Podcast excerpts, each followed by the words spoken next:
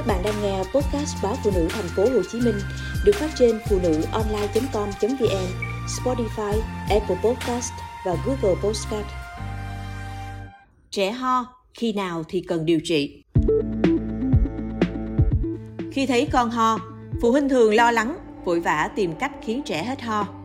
Ho chỉ là một triệu chứng, nếu không đi khám mà chỉ tự ý cho trẻ uống thuốc điều trị ho sẽ khiến bệnh không được giải quyết triệt để, thậm chí còn diễn tiến trầm trọng. Bác sĩ chuyên khoa 1 Trần Nguyên Khôi, Phó khoa nội 3, Bệnh viện Nhi đồng 2 cho biết, thời tiết đang giao mùa nên số trẻ có triệu chứng ho phải nhập viện rất đông. Tổng số trẻ nhập viện lên tới vài trăm ca mỗi ngày. Bên cạnh nguyên nhân chính là do mắc bệnh đường hô hấp, ho còn là triệu chứng của rất nhiều bệnh lý khác. Vì thế, bác sĩ Khôi cảnh báo phụ huynh không nên chỉ quan tâm tới biểu hiện ho mà cần theo dõi xem trẻ có dấu hiệu đi kèm nào không. Nếu chỉ mỗi triệu chứng ho thì chưa cần điều trị.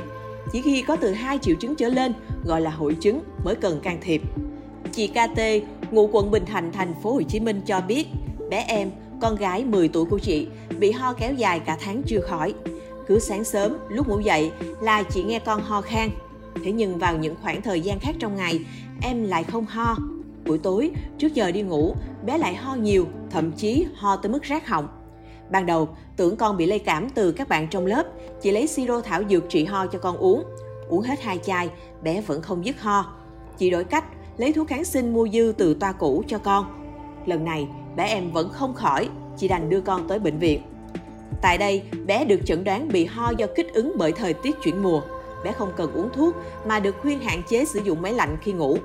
Trước khi đi ngủ, thoa dầu cù là vào gan bàn chân. Sáng ra, mặc áo giữ ấm cổ và tránh uống nước đá. Sau khi làm theo lời dặn của bác sĩ, chỉ khoảng 3 ngày, triệu chứng ho của bé đã giảm rõ rệt rồi khỏi hẳn. Khi bệnh nhi tới khám ho, nhiều trường hợp còn được bác sĩ vô tình phát hiện ra những bệnh lý của đường tiêu hóa, ví dụ như trào ngược dạ dày, tim mạch, tâm lý và ho do tác dụng phụ của thuốc.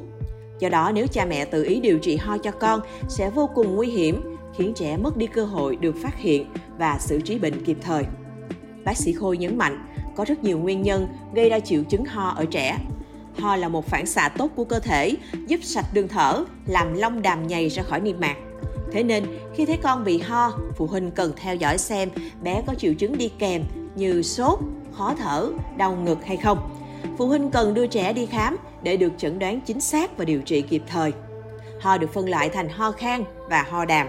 Trong đó ho khan là ho không có đàm do viêm mũi họng, viêm amidam, viêm tai giữa, nhiễm siêu vi hay trẻ hít phải tác nhân gây kích ứng như bụi, khói thuốc lá, phấn hoa, mùi khó chịu vân vân.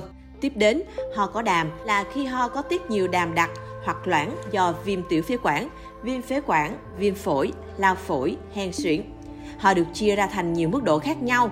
Nếu trẻ ho dưới 3 tuần được xem là ho cấp tính, từ 3 đến 8 tuần là ho bán cấp tính, còn trên 8 tuần là ho mãn tính. Bác sĩ cảnh báo thực trạng phụ huynh tự ý dùng toa thuốc cũ để trị ho cho trẻ. Hành động này vô cùng sai lầm. Chỉ tính riêng ho do bệnh lý đường hô hấp cũng có rất nhiều nguyên nhân. Viêm họng, viêm mũi dị ứng, viêm xoang, viêm phổi hay viêm thanh quản. Ngay chính bác sĩ cũng cần khám trực tiếp, nghe tiếng ho, nghe tim phổi mới chẩn đoán được bệnh nhi ho bởi nguyên nhân nào. Thường trẻ bị ho do vi trùng thì lần sau cơ thể sẽ có đề kháng và sẽ không nhiễm lại loại vi trùng đó. Vi trùng, siêu vi có tới hàng trăm loại, nhưng triệu chứng bệnh lại gần giống nhau.